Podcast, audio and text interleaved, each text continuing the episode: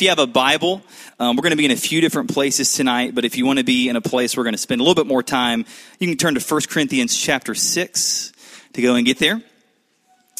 Um, but we are going through a study uh, right now on called Loveology, uh, looking at what the Bible has to say about uh, love, marriage, dating, sex, uh, men and women, uh, sexual identity, uh, lots of things like that. And we are on our fourth week of this. So if you're new with us tonight, you came for the exciting night.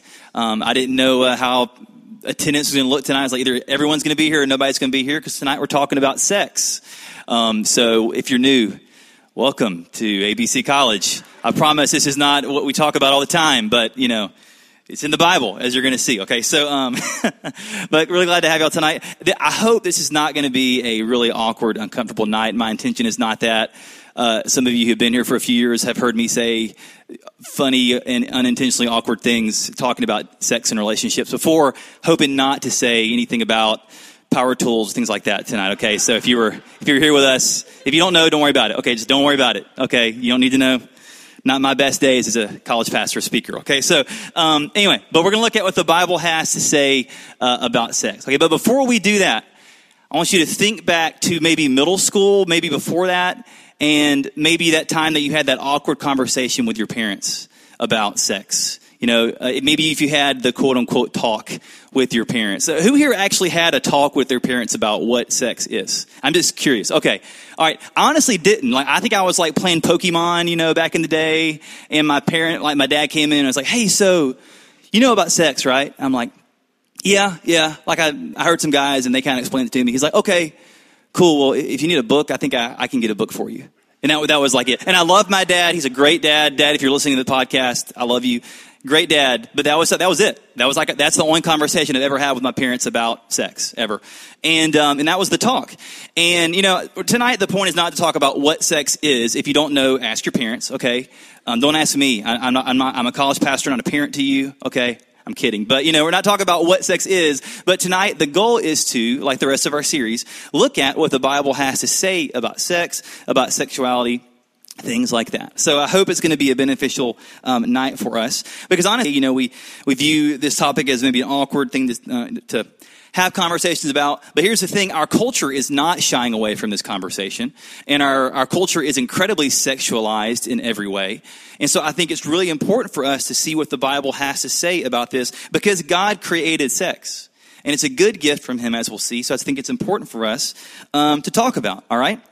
And really tonight we're going to boil it down into three things, the three points about what the Bible has to say about sex. I hope it's helpful. And then we'll take some time to split up, like I mentioned a few weeks ago, into some separate gender groups to have more conversation and hopefully be a little bit easier environment to talk about this kind of stuff. Okay? But three things we want to look at tonight about what the Bible has to say about sex. First is this, is that sex is a good thing.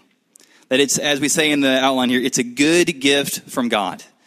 It's a good gift from God because too much of what we hear in the church, you know, I don't know what your experience has been in the church before, but I know a lot of maybe what I heard in the past was was negative about sex. It was, hey, don't do that. You know, don't look at that. You know, don't touch that girl that way. You know, I just, all this negative stuff that I heard, you know, that, and all I heard really was mainly negative things. And that brings a lot of shame and dirtiness and, and kind of negative light to really what the Bible calls a beautiful thing.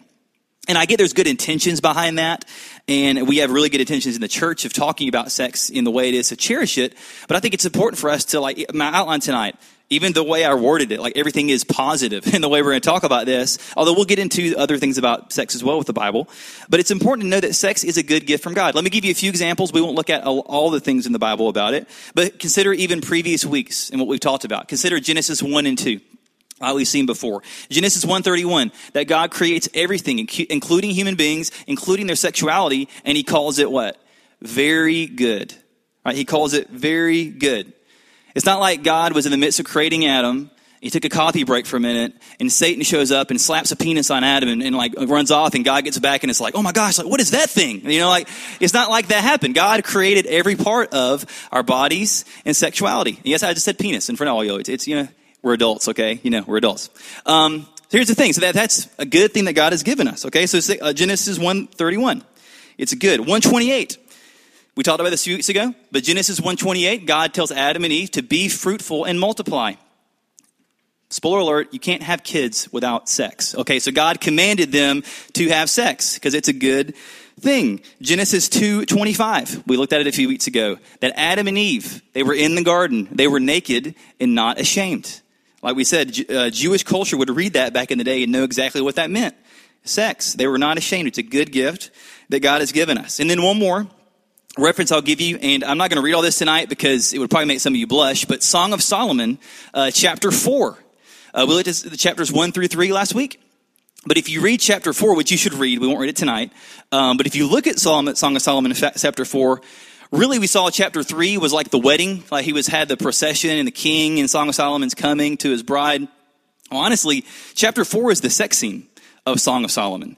And there's a lot of poetic imagery there, you know, so there's a lot to read into. But really in Song of Solomon chapter 4, the king, the groom describes his bride and he compliments her from head to toe. He says very romantic things like, Your teeth are like a flock of sheep, and your neck is like the Tower of David, you know, which is not a compliment to any girl today. Um, but in their culture, don't, guys, never call your girlfriend like says he has sheep teeth. Don't say that, okay? She's not, okay, not gonna win you any points, okay? Um, but really, if you think about their agricultural setting and their culture, really, the Song of Solomon, especially chapter four, is powerful because he's using language, sexual thing, and really kind of a very sexual view of her, but he's not being crass. He's really being poetic, and it's beautiful, and it's really genius. And Song of Solomon chapter 4 goes on to describe the wedding night and once the deed is done, we see in chapter 5, verse 1, there's this voice that speaks in. This voice that speaks in, it doesn't really have a, a name, but it says this. It says, eat friends, drink, and be drunk with love. And what does that teach us? Well, first off, it teaches us Beyonce wrote Drunk in Love after reading the Bible. Okay, but second thing it teaches us is that, you know, who's speaking there? Well, it may be God speaking over them. It may be creepy to think this. It may be some other couple, you know, like some family, you know, friends speaking over them. I'm not really sure about that, okay? But the point is that whoever's speaking over the couple after they've consummated their wedding or their marriage and had sex, they speak over them and say, listen, this is good. Like, drink to the full of this. This is a good, beautiful thing. There's no shame in this. This is good. Okay, because sex is a good thing. But the issue that we have these days, and really since Genesis 3, is that we like to take uh, good things, good gifts from God, and we turn them into God things. We take good things, but turn them into God things. We try to make them little g gods.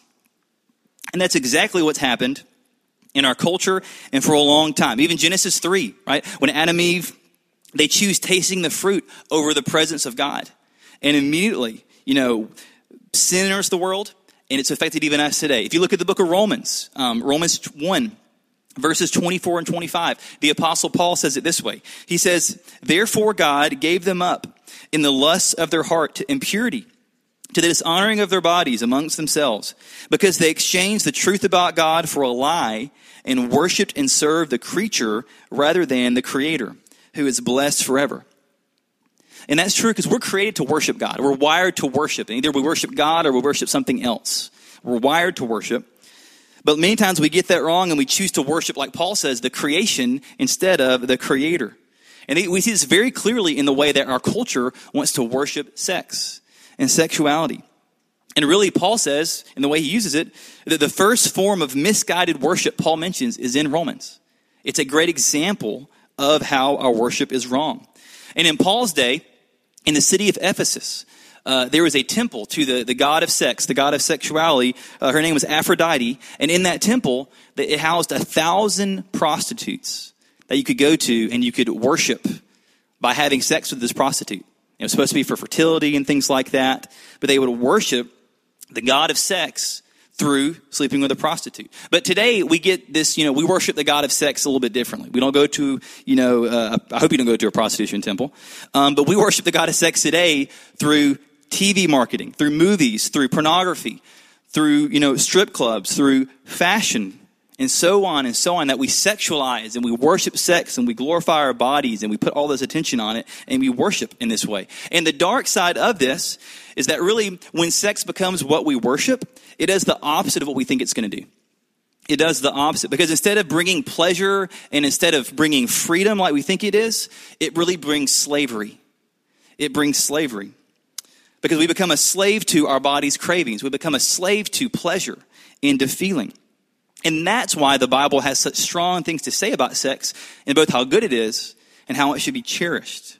Because, you know, culture says that Christians are very prudish when it comes to sex. How, how dare we limit our freedom and limit the amount of life we can enjoy by not sleeping with someone until we're married to them. That they say that that limits our freedom. That our ethic is, of sex is just no, just don't do that. It's a dirty thing.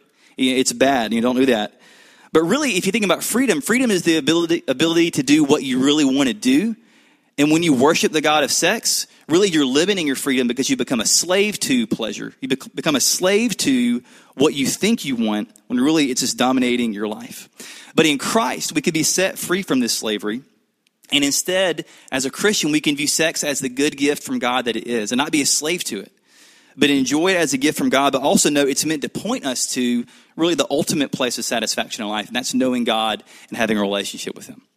And so, and so if God is the giver of the gift of sex, it means we also have to go to Him and to the Bible to see how we're supposed to go about using sex, viewing sex, expressing our sexuality, all things like that. All right? So that's our first thing we see.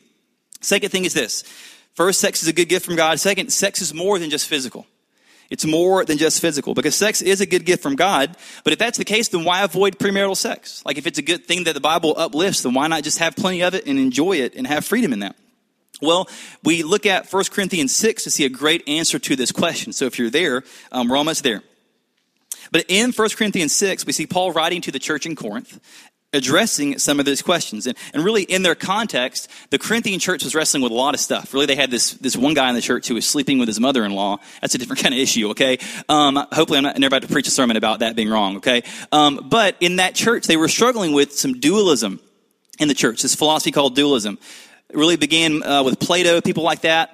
But they had this view that was very heavy in the culture at the time that the physical world was bad and that the spiritual world was good and that they were very separate places. And the, the, physical world and the spiritual world were separate things. And in the end, all that mattered is the spiritual. I'm not a philosopher, so if you're a philosophy major and you are criticizing my definition, it's very amateur. I get it. Okay, but that's basically the idea: is that the spiritual world, physical world, separate things. All that really matters in the end is the spiritual. That our bodies are like shells for our souls. The physical doesn't matter that much in the end.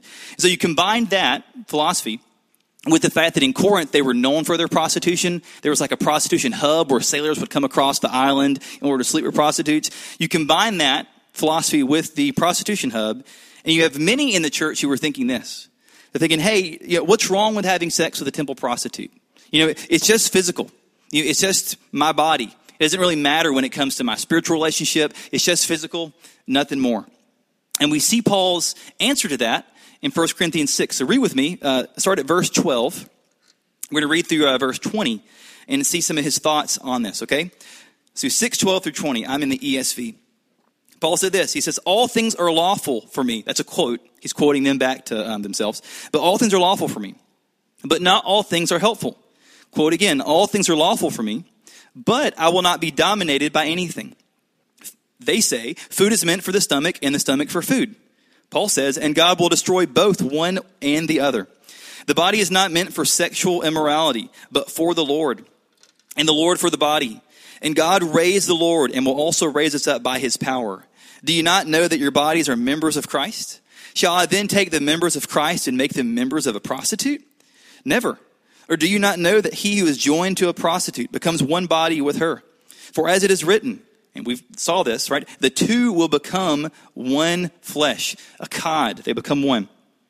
But he who's joined to the Lord becomes one spirit with him. Therefore, flee from sexual immorality. Every other sin a person commits is outside the body, but the sexually immoral person sins against his own body. Or do you not know that your body is a temple of the Holy Spirit within you, whom you have from God? You're not your own for you were bought with a price. So glorify God in your body. So much there we could talk about. Let me give you just a few thoughts on this. Because look at Paul's response to this wrong view of sex. His wrong view of sex is, his uh, response is not, hey, just don't do sex. Don't have that because it's a sin. But instead, he gives them a, a better and a more complete vision of how God has designed sex to work. You know, he says, you know, don't you see? Sex is more than just a physical act. It's about two people becoming one. So really, the truth is, is that there's no such thing as casual sex. That when you have sex with a person, it involves all of you becoming one with another person. And inside of marriage, that's a beautiful thing. You know, marriage is, uh, sex in marriage is like a gravitational force that keeps you in sync with each other. It keeps you intimate. It's a powerful and beautiful thing. But outside of marriage, sex is destructive. That really, it damages your soul. It turns a human being that's made in God's image, it turns them into an object of your sexual gratification. Something that you just use for your own pleasure. And that's why dating couples that have sex early in the relationship, like we said last week, you know, a relationship that should have maybe lasted three weeks or three months becomes three years. And then when they eventually break up because they brought sex in before marriage, the, the breakup feels like a divorce because really they're losing a part of themselves. They become one with somebody and now they're being cut in half because they become one with them. And it damages and, and hurts your soul. And that's not what God has for us at all. You know, one illustration I've heard before is this. Um, it's like a sticky note. I have a sticky note here. You ever like put these things on like all kinds of different surfaces? You place it on one thing and it sticks. You place it on somewhere else it sticks. Then you go to do that and it sticks. But after a while, it kind of eventually loses its stickiness and it's no good anymore. And it's kind of the same idea when it comes to sex, is that when we join ourselves to another person, we're becoming one with them. But the more that we do that, especially with different people, that the power begins to erode and it becomes much less what God has designed it to be. And it becomes something that really just erodes on our soul, that we lose pieces of ourselves over time as we join ourselves to different people. And that's not God's heart and design for us at all. Because sexual sin has a power to destroy us and hurt us on a deeper level than anything else. And God doesn't want that for us. He's for our joy in sex. And that's why he's given us the good design. He doesn't want us to bring future baggage into our marriage. He wants us to bring joy and pleasure and enjoy sex with our spouse. But we have to do that by following God's guidelines for sex. And the third thing we see is this, is that sex is something to be protected until marriage. Because sex is created by God to say to your spouse, is to say to them, I belong completely and exclusively to you in every part of my being. Every bit of my being belongs to you. It, it was designed by God for two individuals who are completely committed to each other in every way to come together. That they're committed socially, financially, emotionally, in every way. And that's only found in marriage. Because sex is the most intimate way possible to give yourself entirely to a different person. So when you've given your whole life to that person in marriage, then it makes complete sense and it's safe and it's good to give yourself to them sexually. But if you haven't committed in that way, then joining to them is dangerous and it can bring tons of harm. So we haven't committed ourselves wholly to a person in marriage. That's why God says we can't join ourselves sexually to them. It's not that God is a prude and he's out there just to ruin your Friday night. It's because God is out there for your joy that he knows what is good for you. He knows how he's designed sex. He's not trying to rob us of anything. He's giving us healthy and good parameters. And he wants us to stay away from sexual sin that will wreck our lives. He doesn't want that for us. And really, God's word is not the only thing that says this. A lot of sociological research is finding this to be true as well. Studies keep coming out over and over again showing that the people that have the best sex lives are not the young, single people going around and sleeping with as many people as possible, but really people that have the best sex lives are the monogamous, heterosexual married couples who have had little to no sexual partners before marriage. But culture in Hollywood will tell us differently. That the older you get, the more boring sex gets. You know, it just gets tired and you get older and it's just lame. But no, really so, studies show that people that have the most enjoyment and say their sex lives are the best are those who have been committed to each other for years and had little to no partners before marriage. And our culture wants to sell us a different lie, but that's not true. So don't steal from your future joy for a moment of pleasure now. God has something better for you. So one more set of verses and we'll begin to close up tonight and discuss. But how do we approach sexuality then for you right where you're at right now? If you're not married, um, but most of us in this room aren't, but if you're not married, how do we? Chapter 4. Uh, we'll look at verses 3 uh, through 8. This is Paul yet again uh, writing about sexual temptation in the church and giving them a better and a higher ethic of what sex is. Um, in 1 Thessalonians 4, starting in verse 3, Paul says this. If you ever wonder what the will of God for your life is, here's one of them in the Bible. This is, this is God's will for your life. Paul says this For this is the will of God, your sanctification, that you abstain from sexual immorality there's the will of God for your life. There's one of them. that you abstain from sexual immorality, that each one of you know how to control his own body in holiness and honor, not in the passion of lust like the Gentiles, aka those who don't believe in God, who do not know God, that no one transgress and wrong his brother in this matter. Because the Lord is, is an avenger in all these things. As we told you beforehand and solemnly warned you, for God has not called us for impurity, but in holiness. Therefore, whoever disregards this disregards not man, but God, who gives his Holy Spirit to you. So, knowing that God is for our joy in sex, how do you approach sexuality right now if you're not married? Three things from these verses. Three things. First, you control your body and abstain from sexual immorality. What the Bible in Greek would call porneia porneia. And that, that word is really a junk drawer word. It's a very blanket term, gets thrown around a lot in the Bible. And it really means any form of sexuality outside of marriage, any form of sex outside of marriage. It means sleeping with your boyfriend or girlfriend. It means oral sex, adultery, adult movies, strip clubs, any form of pornography. Any of that, that's all porneia. It's a very blanket word. And the Bible tells us to flee from that, to run from it. Not because God is, you know, after ruining our fun or whatever, because God is for our joy and God knows that stuff brings damage and destruction to our souls. He wants us to flee from it. Jesus, in his most famous sermon, the Sermon on the Mount, we spent a whole year looking at it last year. In Matthew 5 28, Jesus says this about it. He says, Everyone who looks at someone with lustful intent has already committed adultery with them in their heart. So we see that even porneia is not just to act like a sexual act that can be outside of our body or with our body, but even in our hearts. That it involves that as well. So to guard against porneia, we actually have to guard against lust as well. You know, it's, it's natural to notice if someone is attractive. That's how we're wired. But to lust is to, is to move beyond a look and it's to have the look after the look. It's to look at someone and begin to think sexual thoughts about them. And Jesus says the moment you think those things and you move to that place, you're committing adultery in your heart. You're committing porneia in your heart. So we have to guard even our thoughts in this. And we have to guard the way we think about other people. That's the first thing that we flee from porneia before marriage. When it comes to dating before marriage, we talked about this a little bit last week. But when it comes to dating before marriage, we work not to wrong our brothers and sisters in Jesus. Because notice how Paul says in those verses. He says, not to transgress and wrong your brother in this matter. And that word brother in context really means brother and sister. It's a term for any other follower of Jesus. It's not just for males. So he's talking about any other follower of Christ.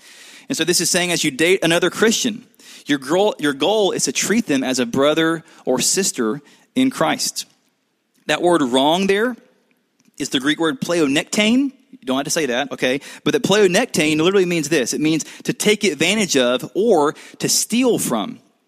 To steal from. So Paul's saying that when we have sex or we get too physically intimate with someone we're not married to, then we're stealing from them. What are we stealing? We're stealing joy from their future. We're stealing pleasure from marital intimacy in the future for maybe a moment of pleasure today. That we're stealing from our brothers and sisters. So, in your dating relationships, you have to ask the question Would I be okay if someone else treated my brother or sister the way I'm treating this person in this relationship? Would I be okay with that? If you end up breaking up with your boyfriend or girlfriend and they marry somebody else, would you be able to maybe one day meet their future husband or wife, look them in the eye without a twinge of guilt, and say, I treated your husband, your wife, with honor before God in the way that we were related physically? That's the kind of question we have to ask. We can't ask the question of how far is too far? Can we do this? Can we not do that? It's the wrong question. We have to ask questions like this. Am I thinking about the future? And am I trying to steal from future joy for both myself and them for a moment of pleasure in the present? Because that's what it looks like to honor our brothers and sisters in Christ with our body. And the third thing we have to see from these verses is that we also have to guard from the plague of pornography in our culture today. You've heard me talk about it before, but porn is a destructive, destructive thing in our culture. Uh, porn use leads to a ton of physical, mental, and emotional problems. It can lead to incredibly unhealthy expectations for sex in marriage. It brings tons of baggage into your marriage. For guys specifically, porn can crush your wife's self-image and make her feel like she isn't good enough. You know, porn makes you view other people as a sexual object for your own gratification instead of being made in the image of God like they are. Uh, we have to remember that even the pornography industry is something that we support when we view porn, when we look at it. We support a sinful system that encourages lust, it destroys marriages, it destroys relationships, families. There are thousands of women in the pornography industry who are basically sex slaves that have no other choice but to do that for a living. And we support sex slavery when we view pornography, that we support that system. And then if you look at research see, we see that pornography literally destroys your brain. It wreaks havoc on your brain. Studies have found that a brain addicted to porn is more deteriorated than even a brain addicted to heroin. That pornography addiction is worse for your brain than even heroin addiction. That's why there's groups called Fight the New Drug, because that's what pornography is. It's, it's a new drug that's wreaking havoc in our culture. We have to fight it. We have to flee from it. And in living this way, we see it in Paul's verses here. In living this way, we reflect the holiness of God. And we live this way because we're God's people. We're called to be holy. And to be holy means that we reflect God's character in the way that we live. We reflect God's character to the world. And we don't reflect God's character well when we selfishly abuse and misuse the gift of sex He's given us. Because sex is all about yourself has a much higher and a much better view of sex. Really, the Bible has the best view of sex. Because it's not just a feeling, it's not just pleasure, it's not just experience, but it's a way for us to express our love fully to someone that we're fully committed to, completely. And even in that experience, we, ex- we experience the love of a self giving God as we give ourselves to our spouse. And it's a beautiful thing, but we have to view it that way. So, with all that said, we're about to wrap up, but just one more thing. What if you've messed up? You know, what if you're going to hear, you're like, Kyle, you know, I've, I've heard all this, and you know, something's happened to me in my past, or I've made some mistakes in my past, and you know, you know what I do? Like, is God just really disappointed with me? You know, am I broken? Am I damaged goods? You know, what do I do? Well, I want to say first off, that is not true. That look at one verse with me. Actually, I'll just quote it for you. You've heard it before. But First John, chapter one, a book all about love. John says this. He says, "If we confess our sins." He is faithful and just and will forgive us our sins and purify us. Purify us from all unrighteousness. Because, yes, there, there will be consequences probably for our actions and for your actions, but that doesn't mean that you have to walk in guilt and shame because of your past. No matter how far you've, how far you've gone, how much you've messed up, know this nothing can separate you from the love of God. Nothing can separate you from the love of Christ. You can't out sin His grace. So bring it to God. Don't hold it in and don't pretend it didn't happen, but confess it to God. Be honest with God about how you've messed up. And know that He promises in those very verses to forgive you, to purify you, to make you clean, to make you clean. Clean before Him. There's no guilt, there's no shame, only purity. You're not broken. You're not damaged goods. You are loved by God. As Colby says a lot, you're seen, you're known, you're loved by God. He cares for you. He wants to restore you. He wants to walk with you through that. So don't push away from him, but draw near to him. And like scripture says, he will draw near to you. So don't push away. You're loved, you're seen. So we're going to wrap up tonight with that and split up to discuss. But if you have any questions, you need to talk about any of this kind of stuff, if this has brought up some things in your life, um, Haley and myself, we'd love to talk to you girls. Haley would love to talk to you guys. I'd love to talk to you um, about anything going on with this. Um, we're here for you, okay? Um, that can be tonight, it can be later. We'd love to get coffee, lunch, something like that, and, and talk um, or whatever. But just let just know that we're here for you.